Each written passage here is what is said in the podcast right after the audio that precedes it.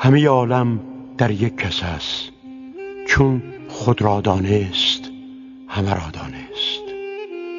تتار در توست تتار صفت قهر است در توست.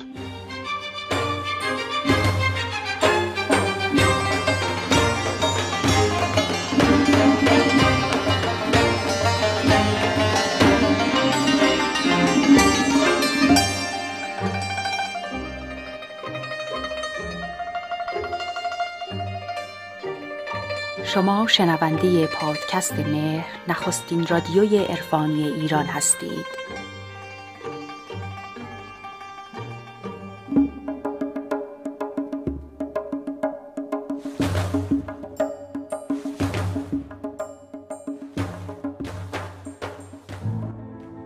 خدایا به علمای ما مسئولیت و به عوام ما علم و به مؤمنان ما روشنایی. و به روشن فکران ما ایمان. و به متعصبین ما فهم. و به فهمیدگان ما تعصب. و به زنان ما شو و به مردان ما شرف. و به پیران ما آگاهی. و به جوانان ما اصالت. و به اساتید ما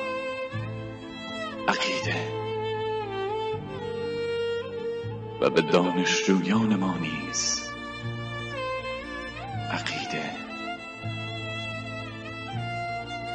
و به خفتگان ما بیداری و به دینداران ما دین و به نویسندگان ما تعهد. و به هنرمندان ما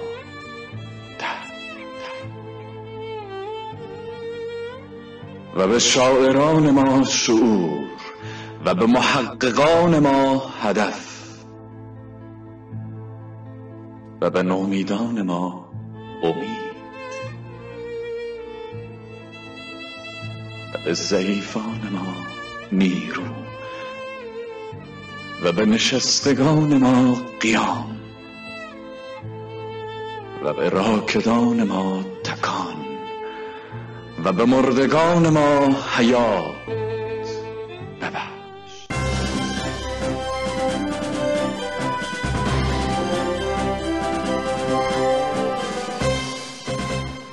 درباره کتاب مقیم دل به گزارش خبرنگار مهر کتاب مقیم دل حکایتهایی از زندگی مولانا برای انسان زمانه ما به تازگی توسط انتشارات معین منتشر و راهی بازار نشر شده است.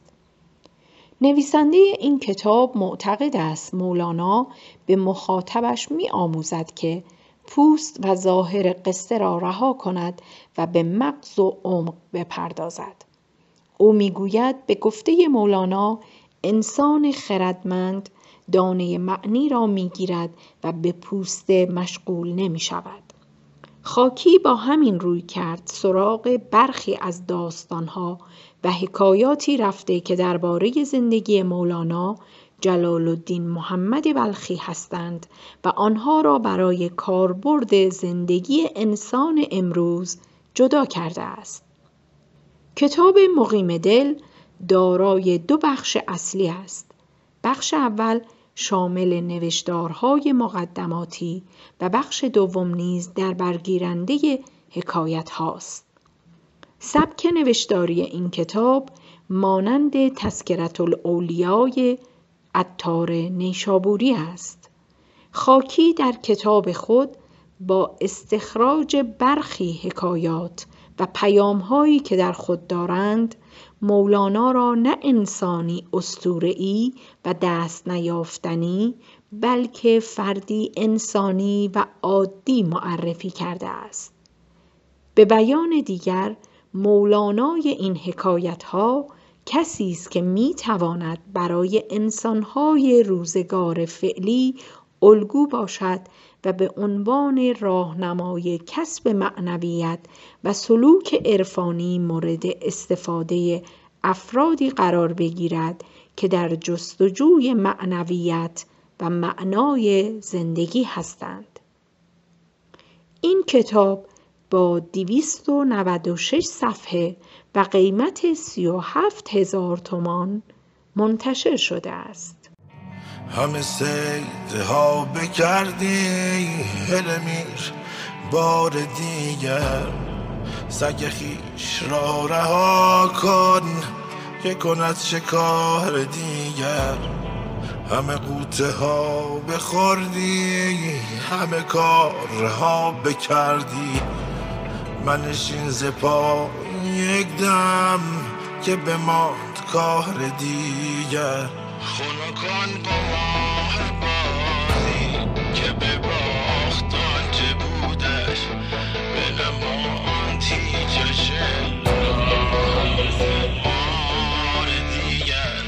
خونکان قمار بازی که به باخت آنچه بودش به نماند هیچش الا حوث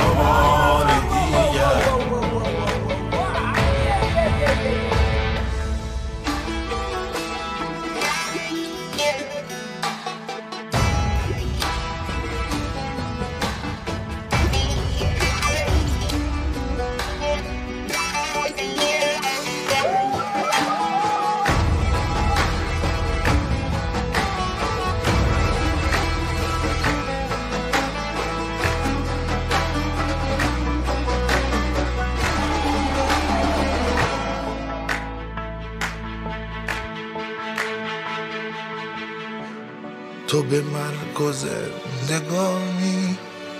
هل تا جزو ندانی. نجا بی که هر شب کشدو به یار دیگر. تو بسی سمن بران را به کنار در گرفتی. نفسی کنار بکشا بنگر کنار دیگر. همه نقدها شمردی به وکیل در سپردی. بشنو از این محاسب عدد و شمار دیگر. خونکان قمار بازی که به باستان چه بوده؟ هیچش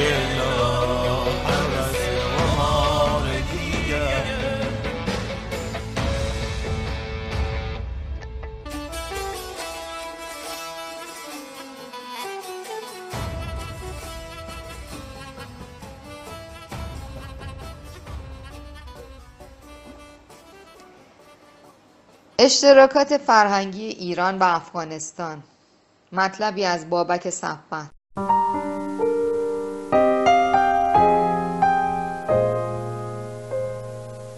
بیشتر از این و در برنامه های گذشته از اشتراکات فراوان دو ملت ایران و افغانستان سخن گفته ایم. اشتراکات فرهنگی، نژادی، آینی، سنتی، دینی، مذهبی و زبانی. اما بنیادی ترین معلفه هویت فرهنگی و اصلی ترین وجوه تمایز میان ملت ها همان زبان است و می‌دانیم که ریشه زبان هر دو کشور پارسی بوده و بیش از 77 درصد از مردم افغانستان به زبان پارسی دری صحبت می کنند. در این میان البته وجود مفاخر و بزرگان شعر و ادب و عرفان نیز از جایگاه ویژه‌ای برخوردار است. که مولانا جلال الدین بلخی، خواجه عبدالله انصاری، انصری بلخی، انوری، ابو ریحان بیرونی، عبدالقادر بیدل، عبدالرحمن جامی، ناصر خسرو قبادیانی، کمال الدین بهزاد، ابو نصر فارابی از جمله آنها بوده و کمی فراتر نشانه های این اشتراکات را در میان پادشاهان و اسطوره های تاریخی نیز می‌توان جستجو کرد. نجیب بارور شاعر توانمند افغانستان در این باره شعری تعمل برانگیز سروده که دکلمه همکار خوبمان خلیل اکبری از شهر حرات باستان بر غنا و زیبایی آن می افزاید با هم میشنویم. زادگاه رستم و شاهان ساسانی یکیست شوکت شهنامه و فرهنگ ایرانی یکیست. ارزش خاک بخارا و سمرقند عزیز نزد ما با گوهر و لعل بدخشانی یکیست. ما اگر چون شاخه ها دوریم از هم عیب نیست.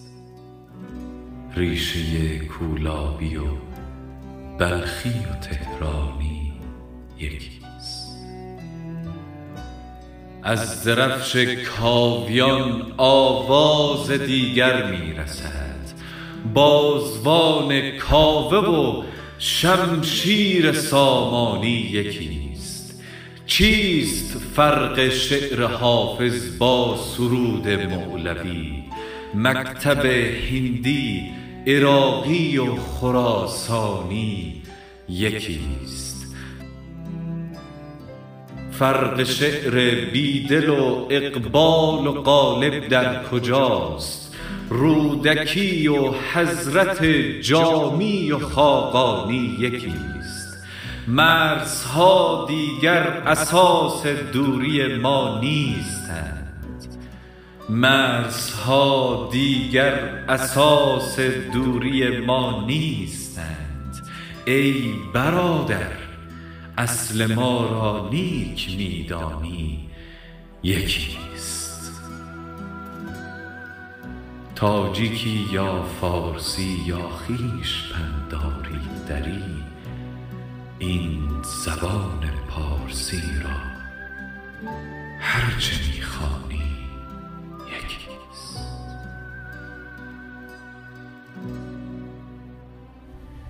باران که شدی مپرس این خانه کیست سقف حرم و مسجد و میخانه یکی. باران که شدی پیاله ها را مشمار. جام و قدح و کاسه و پیمانه یکیست. باران تو که از پیش خدا می آیی توضیح بده عاقل و دیوانه یکیست. بر درگه او چون که بیفتند به خاک. شیر و شتر و رستم و موریانه یکیست با سوره دل اگر خدا را خواندی حمد و فلق و نعره مستانه یکیست این بیخردان خویش خدا می دانند اینجا سند و قصه و افسانه یکیست از قدرت حق هرچه گرفتند به کار در خلقت تو و بال پروانه یکیست گر درک کنی خودت خدا را بینی. درکش نکنی کعبه و بتخانه یکیست ای مرغ خوش الهان ای راوی باران جان جهان ما. ای خسرو خوبان.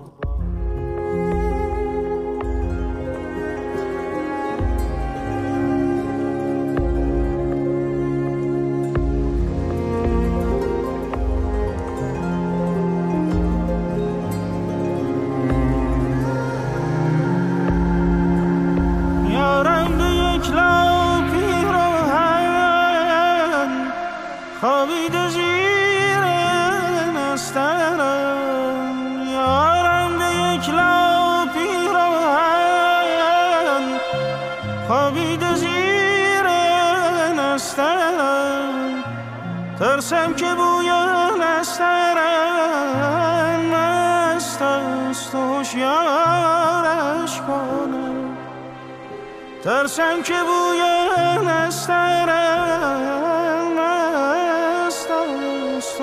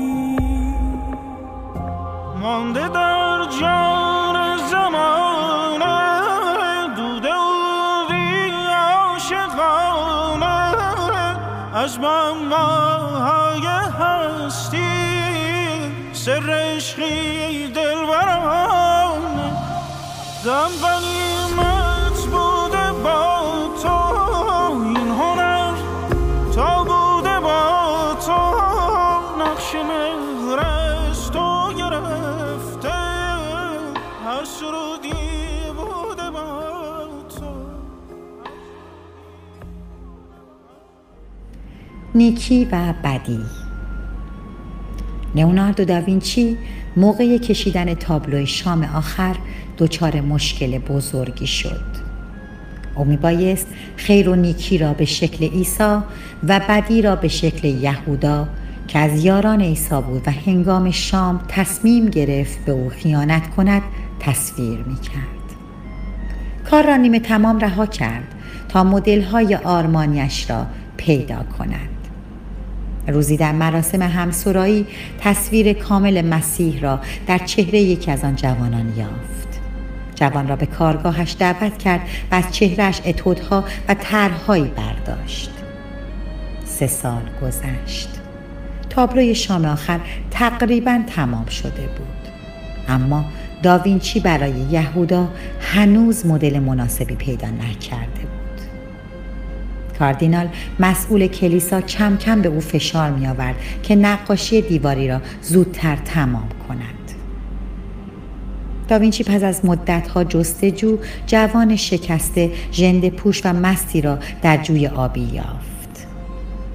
از دستیارانش خواست تا او را به کلیسا آورند چون دیگر فرصتی برای طرح برداشتن از او نداشت. گدا را که نمی‌دانست چه خبر است به کلیسا آوردند دستیارانش او را سر پا نگه داشتند و در همان وضعیت داوینچی از خطوط بیتقوایی گناه و خودپرستی که به خوبی بر آن چهره نقش بسته بود نسخه برداری کرد. وقتی کار تمام شد گدا که دیگر مستی از سرش پریده بود چشمهایش را باز کرد و نقاشی را پیش رویش دید. و با آمیزه از شگفتی و اندوه گفت من تابلو را قبلا دیدم داوینچی شگفت زده پرسید کجا؟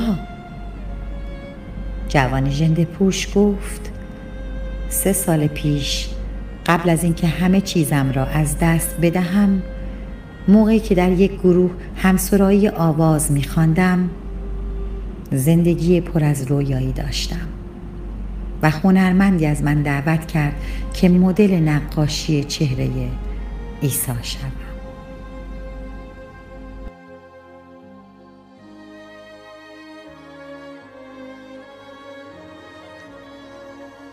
درخشش کاذب یک روز صبح به همراه یکی از دوستان آرژانتینی هم در بیابان مجاوه قدم می زدیم که چیزی را دیدیم که در افق می درخشید. هرچند مقصود ما رفتن به یک دره بود. برای دیدن آنچه آن درخشش را از خود باز میتاباند مسیر خود را تغییر دادیم.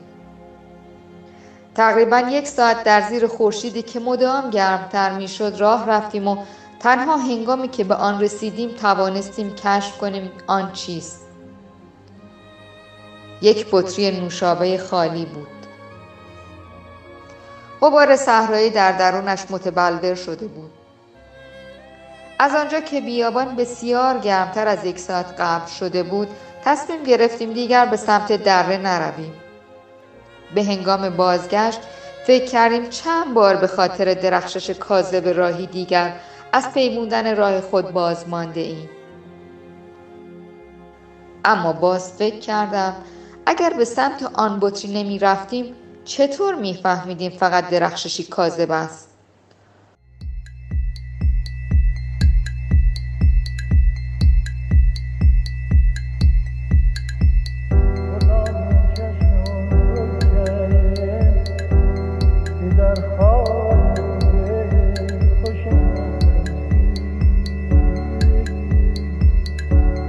نگارین گلشنش.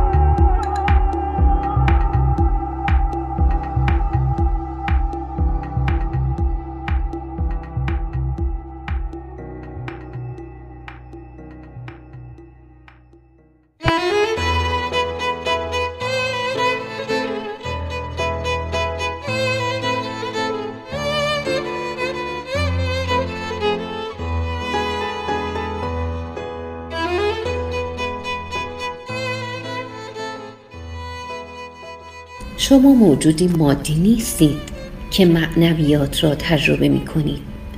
شما موجودی الهی هستید که زندگی مادی را تجربه می کنید. تمام نعمتهای مورد نیاز شما همکنون وجود دارد. فقط باید حرکت کنید و آنها را به دست آورید. سه چیز مانع حرکت روح الهی شماست. یک منفی گرایی دو قضاوت درباره دیگران.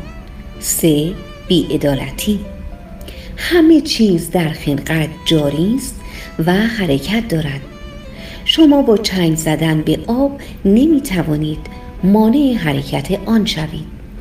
دستتان را رها کنید تا آب را احساس کنید.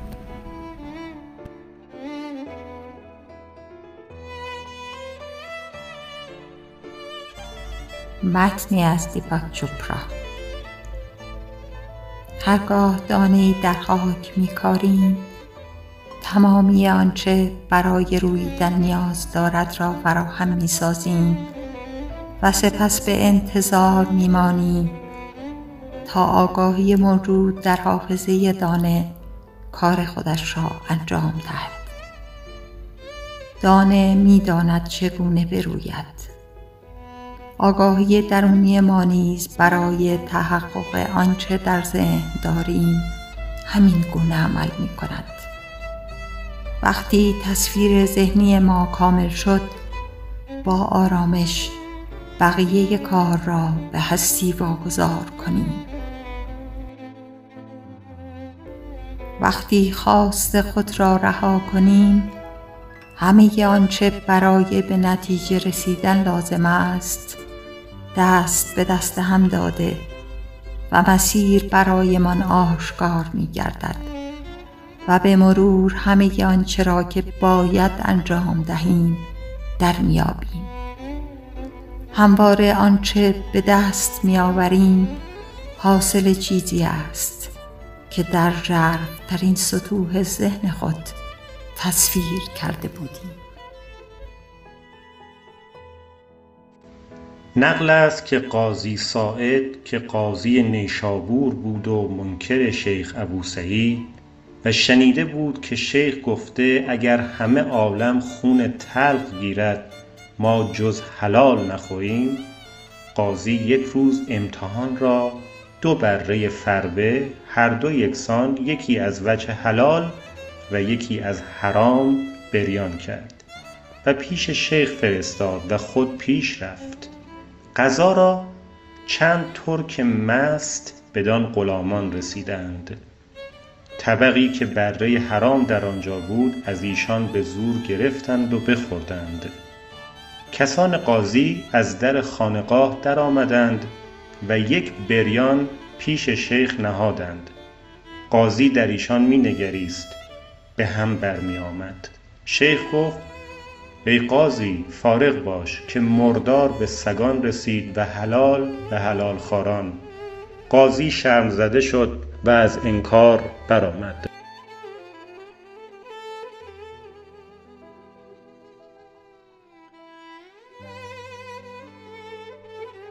نگاه به فرودستان و شکر نعمت از گلستان سعدی. هرگز از دور زمان ننالیدم و روی از گردش آسمان در هم نکشیدم مگر وقتی که پایم برهنه مانده بود و استطاعت پای پوشی نداشتم. به جامع کوفه درآمدم دلتنگ یکی را دیدم که پای نداشت. سپاس نعمت حق به جای آوردم و بر بیکفشی خود صبر نمودم.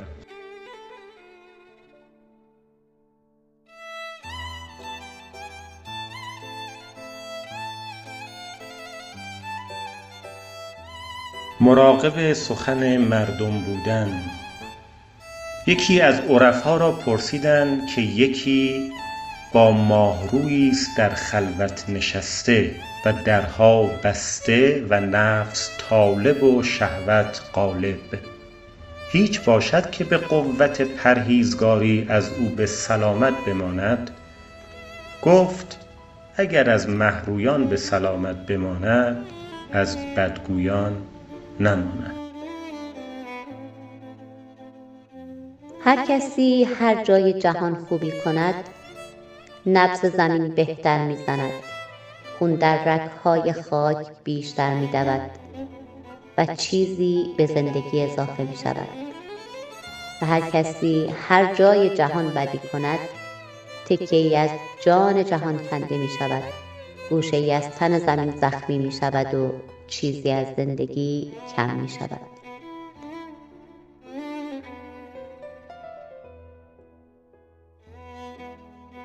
هر روز از خودت بپرس.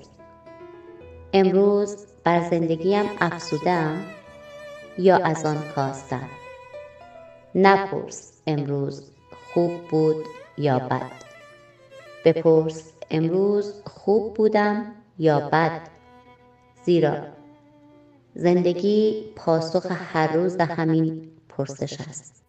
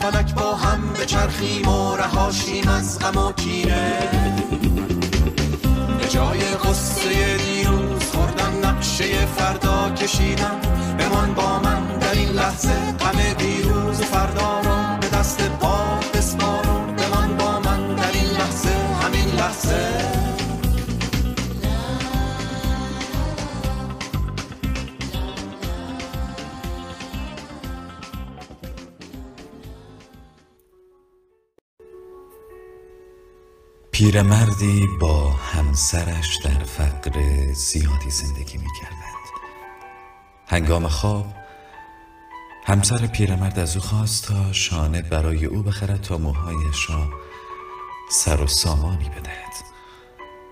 پیرمرد نگاهی هزین آمیز به همسرش کرد و گفت که نمی‌توانم بخرم. حتی بند ساعتم پاره شده و در توانم نیست تا بند جدیدی برایش بگیرم. پیرزن لبخندی زد و سکوت کرد. پیرمرد فردای آن روز بعد از تمام شدن کارش به بازار رفت و ساعت خود را فروخت و شانه برای همسرش خرید. وقتی به خانه بازگشت شانه در دست با تعجب دید که همسرش موهایش را کوتاه کرده است. و بند ساعت نو برای او گرفته است. مات و مبهوت اشک ریزان همدیگر را نگاه می کردند. اشکایشان برای این نیست که کارشان هدر رفته است. برای این بود که همدیگر را به همان اندازه دوست داشتند. و هر کدام به دنبال خوشنودی دیگری بودند. به یاد داشته باشیم اگر کسی را دوست داری یا شخصی تو را دوست داشته باشد باید برای خوشنود کردن او سعی و تلاش زیادی انجام دهی. عشق و محبت به حرف نیست. باید به آن عمل کرد.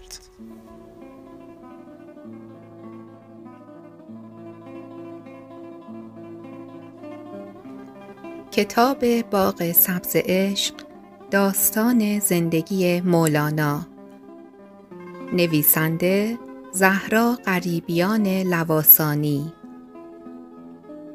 گوینده سهیلا فخر. قسمت سیوم شمسالدین را بیاب. مولانا بر پلکان چوبی خانه قدم گذاشت. سهرگاه بود و ماه مهمان شبانه آسمان بر خانه مرد خدا میتابید. برخواست تا وضوعی تازه بگیرد. وضوع تهارت ظاهر نبود. وضوع روشنایی آب بود که روح سپید او را روشنتر می کرد. روح زیبای او به دریاچه ای می که از پرتو خورشید بدرخشد. اما تنها زیبا نبود. پر از مرواریدهای درشت و کمیاب بود و شمس الدین او را از وجود این همه گوهر با خبر کرد. صبح به زودی فرا رسید. صبحی که خبر از روی شکنگرهای سبز و بیرون زدن قارچها پس از باران شبانه می‌داد. صبحی که اما با صبحهای دیگر یک فرق مهم داشت. صدای پای آن کس که مولانا را بیقرار می کرد و هر صبح به سلام او می آمد آن روز شنیده نمی‌شد. ساعتی از شب گذشته بود که مولانا را خبر کردند که شمس از قونیه رفته است. آن هم بدون هیچ خبری که به عزیزترین یارش بدهد. و مولانا به یک بار در کوه ساران اندوه سرگردان شد. در میان آسمانی که از غروب میبارید بدون سرپناه ماند. خبر آنچنان ناگهانی بود که کافی بود مرد بزرگ را از درون تکه تکه کند. اما در بیرون از خانه او جشنی به پاس این رفتن نه تنها در دلها بلکه در میان کوچه ها به راه افتاده بود.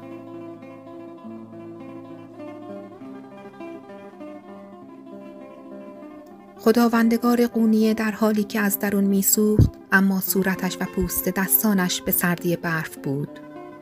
جامعه هندباری را که اهل عزا در قونیه می پوشند برتن کرد. و کلاهی پشمی و اصلی رنگ بر سر گذاشت. انوار خورشید صبح بر اتاق میتابید و رقص نور اتاق را پر کرده بود. نسیمی از در نیمه باز اتاق وارد شد. رباب را به موی وادار کرد و دل مولانا همراه با ناله رباب در آن روز بهاری به سوی سماع پر کشید. برخاست و در زیر سقف بلند آن اتاق به چرخ درآمد. زیلوی نیمدار فرشی از گلهای بهشت شد. سقف چوبی اتاق ساز موسیقی شد و با او هم سرایی کرد و دیوار جان گرفته از سماع او صندوق کاهگلیش را گشود تا از میان آن شعری زیبا بیابد. این هر سه روزها محرم رازهای او با شمس بودند. نوای رباب مولانا آسمان را شکافت. گویی صدای الهی بود که از صخره آسمان بالا می رفت. تنها و در خلوت اتاق می چرخید. گاهی به رکوع در می آمد و گاهی به سجود. اندوه جدایی را تعمیز شگفت و ناشناخته و مولانا چون قایقی در میان دریا و در تلاطمی بزرگ با موجهای سما خیز بر می داشت. درختان باغ از پشت پنجره سرک می کشیدند و دزدانه می خواستند بدانند در آن اتاق چه می گذرد. و گلهایی که در شکاف سنگ های ایوان رویده بودند قد می کشیدند تا راز این قوقای صبحگاهی را بیابند. اتاق سرشار از صدای رباب بود و پنجره خفته ساعتها بود که از خواب بیدار شده بود.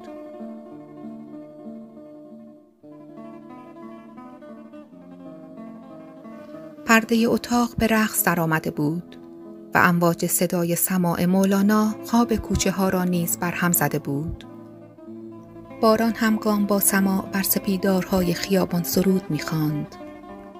آواز و سماع مرد عاشق اکنون در پرتو نور خورشید و در وزش نسیم رودخانه و آسمان کوه و همه شهر را پر کرده بود.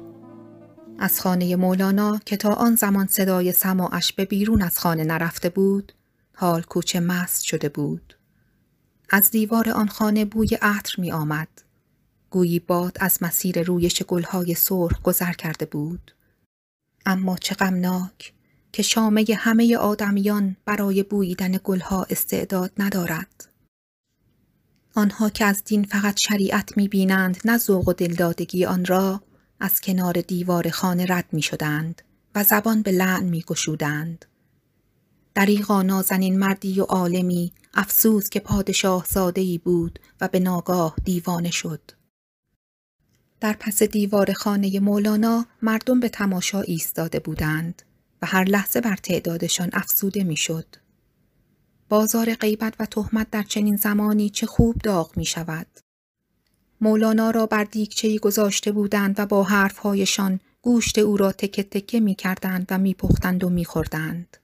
اما مولانا که ترسی از این حرفها نداشت.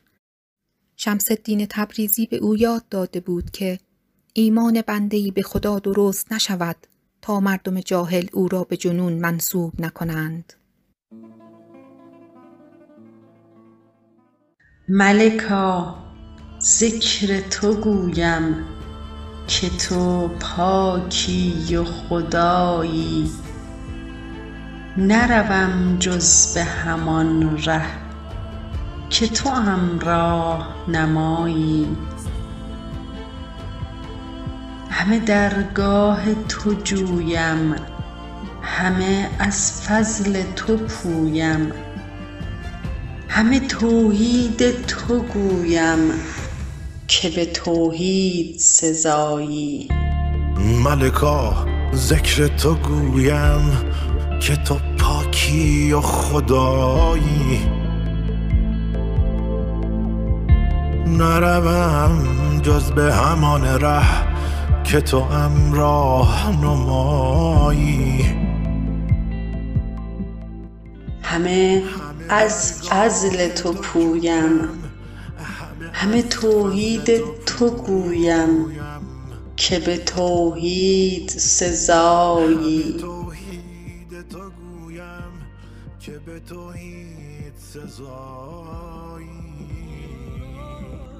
بری از خوردن و خفتن بری از شرک و شبیهی. بری از صورت و رنگی بری از عیب و خطایی. نتوان وصف تو گفتن که تو در فهم نگنجی. نتوان شبه تو گفتن که تو در وهم نیایی. نبد این خلق و تو بودی. نبود خلق و تو باشی. نه بجنبی نه بگردی نه بکاهی نه فزایی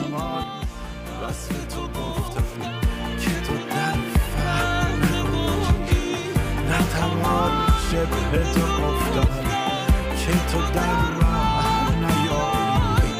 نتوان وصف تو گفتن که تو در فهم نگنجی. نتوان شبه تو گفتن که تو در راه نیایی.